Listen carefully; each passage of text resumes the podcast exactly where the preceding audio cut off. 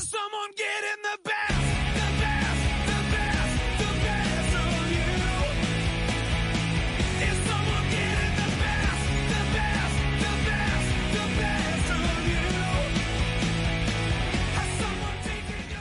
Well, Paul, we mentioned last Friday when the news came through about Roger Federer's imminent retirement that we'd been conditioned uh, to the fact it was going to happen given he's been uh, off for a period of time trying to overcome these knee injuries. We hoped there was one more Wimbledon left in him, but uh, Friday confirmed that the Laver Cup coming up shortly will be the last time we'll see him playing tennis other than exhibition matches or the like.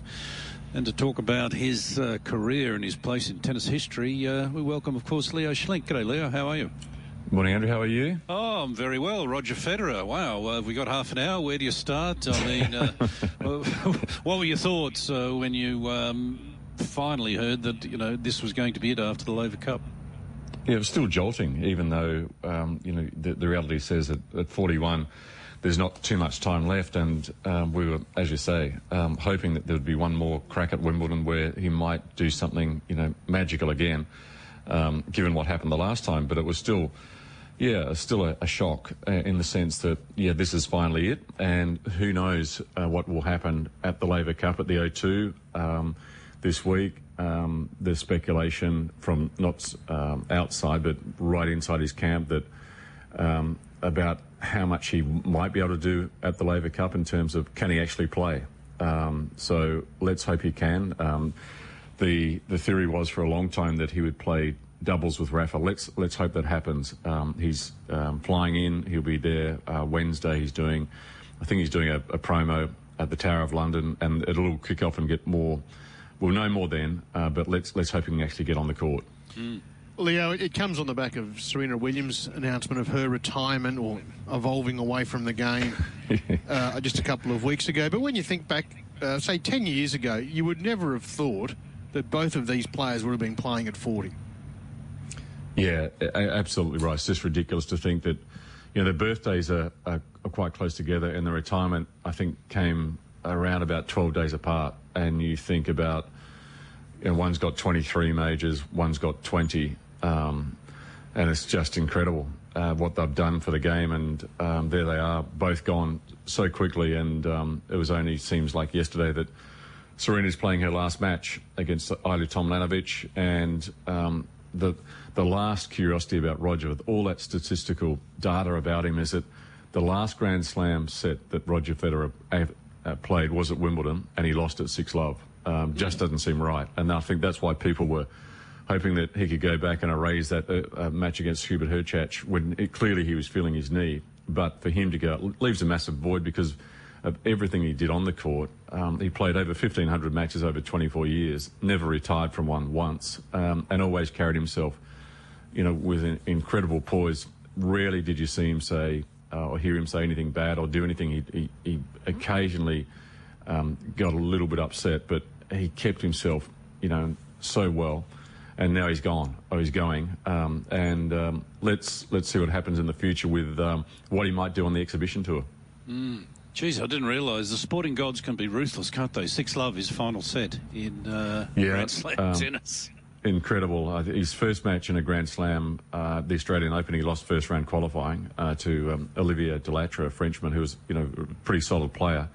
And the last one, uh, yeah, six love. is just like, nah, um, you know, a bit of Bradman about it, um, Yeah. going out there and um, this is what happens. Sport, you know, it's, um, it's you are absolutely spot on. It's absolutely ruthless and, can, and heart, heartless at times. Um, and Roger at that time would have been really annoyed about how his body was and would have thought 2020, um, over two years ago, well, I'm still in my 30s. I can come back and have another crack. And unfortunately, it's gone against him.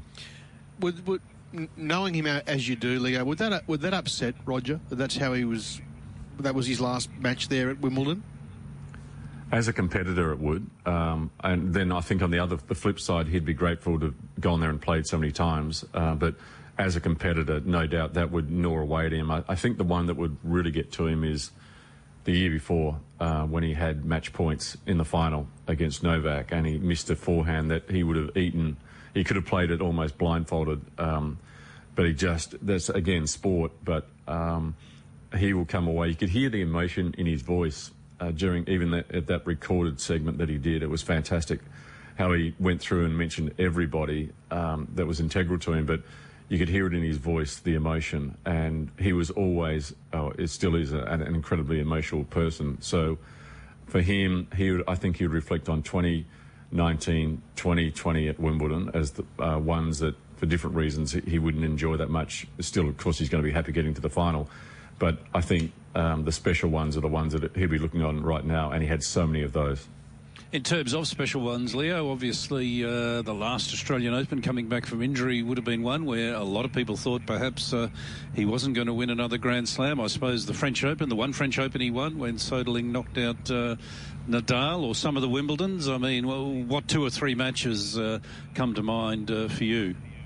it kind of blurs into like this, uh, you know, this amazing montage of what he was able to do. And um, I guess when you look at the, his peaks, um, I think it was somewhere at, at uh, 2003, from the, about the time that he uh, won Wimbledon, um, beat Mark Philippoussis in his first Grand Slam final, and through until 2005, he won 24 finals in a row. Not all at the majors, obviously, um, but it, to put that in context, uh, the next on the list for the most finals won in a row in, in terms of successive streaks is, is Bjorn Borg. He won 15. Um, and that tells you how good he was. But um, I think at one of the finals against Roddick, I feel sorry for Andy Roddick. I didn't at the time, but I, I do now when I look back. Um, just how unlucky he was to bump into Roger at his peak. And there was one match at Wimbledon where he was actually just totally dominating from the baseline, play, playing attacking tennis, but he just changed gears and decided to serve volley. Um, just to make an absolute soda of it, and he was that good that he could do that kind of stuff. But it's probably uh, the matches, um, you know, when he was able to just do things that you couldn't see him doing. And for me, the favourite matchup was watching him play Rafa because of the respect they shared and the contrast out there. And he absolutely loved watching and making Rafa run from side to side. And he ended up on the losing side of, the ledger. Uh, but I, I think for me, that'll be the special thing about this week at the Laver Cup, if they can get out there for one more time uh, in a competitive situation. But um, I think off the court, just the little quirky things he did, um, you know, bowling leg spin at, at practice with Tony Roche, um, just that kind of stuff, and all the photo bombing he'd do with people and the sense of humour he had. It was just a, the complete package. What does someone like Roger Federer do now, Leo? Does, does he, he's not going to play? Does he get into tournament organising? What does he do? Do we, do we see him in the commentary box?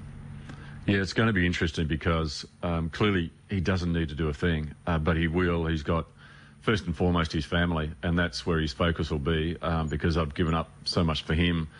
Um, you know, he's got um, four children, um, and they're at a, um, still, you know, the, the girls, the eldest, are still at a reasonably young age. Uh, but he's got um, his company with Tony Godsick, his longtime manager.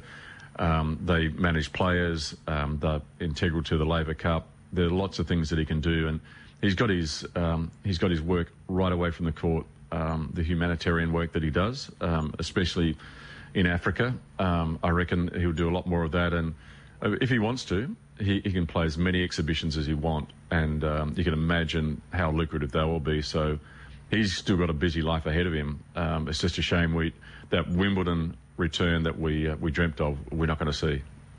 You know, it's interesting um, when you think about it, uh, Leo. I mean, as great as he was, he wasn't uh, afraid to sort of change. I mean, he went to the bigger racket. He changed coaches to, you know, even towards the end of his, well, not so much towards the end, but in the middle part of his career to improve his game. He was, he was always looking to move ahead, wasn't he? He didn't sort of sit on his laurels thinking, well, I'm the best thing since sliced bread. I'll just keep going as I do. Yeah, that, and that was a constant with him. Just that um, he always had this incessant need to improve. And you look at the coaches that he brought in over the years, some out of necessity. Um, you know, he started with uh, poor old Peter Carter, um, and that was, you know, one of the, the biggest life experiences ever. Uh, the death of Peter Carter that really shaped Roger's character. And you look at um, photos of Peter Carter, rare as they are, of him playing a slice backhand, and then you superimpose that on a photo of Roger Federer. It's exactly the same. And then you go to Peter Lundgren, Tony Roche, um, Ivan Ljubicic late. Um, he's had um, guys in his corner for a long, long time. Uh, the Swiss guys who've helped him immensely. And um, then you look at the different things he's done to bring people in to help him. But never, he was never afraid to to uh, listen and learn. Right. And I I guess the other big attachment was his um, association with the the champion um, Australian players and Rod Laver and. Every year he would um, get a letter from Ken Rosewall wishing him the best at the Australian Open. Um, he had this incredible link to all of them, and um, he he brought memories of the great Australian game and added and added and took it to an incredibly new level. Leo, just before we let you go, uh, Zac Purton, another treble on the weekend, uh, up and about and flying already, just two weeks into the season in Hong Kong. Very much for the game face on as well. Uh, seven winners across the uh, the first three meetings. Uh, Joe Moreira is back, but yet to um, trouble the scorers. But um, yeah, so Zac is off to a flyer. Uh, David Hayes had a great weekend as well with the the, the two feature winners at, at at the weekend. Um, so yeah, for Zac and, and for David, and also David Hall, uh, the season has started really well. Good on you, Leo. Always a pleasure. We'll chat next week. Thanks, Paul. Thanks, Andrew.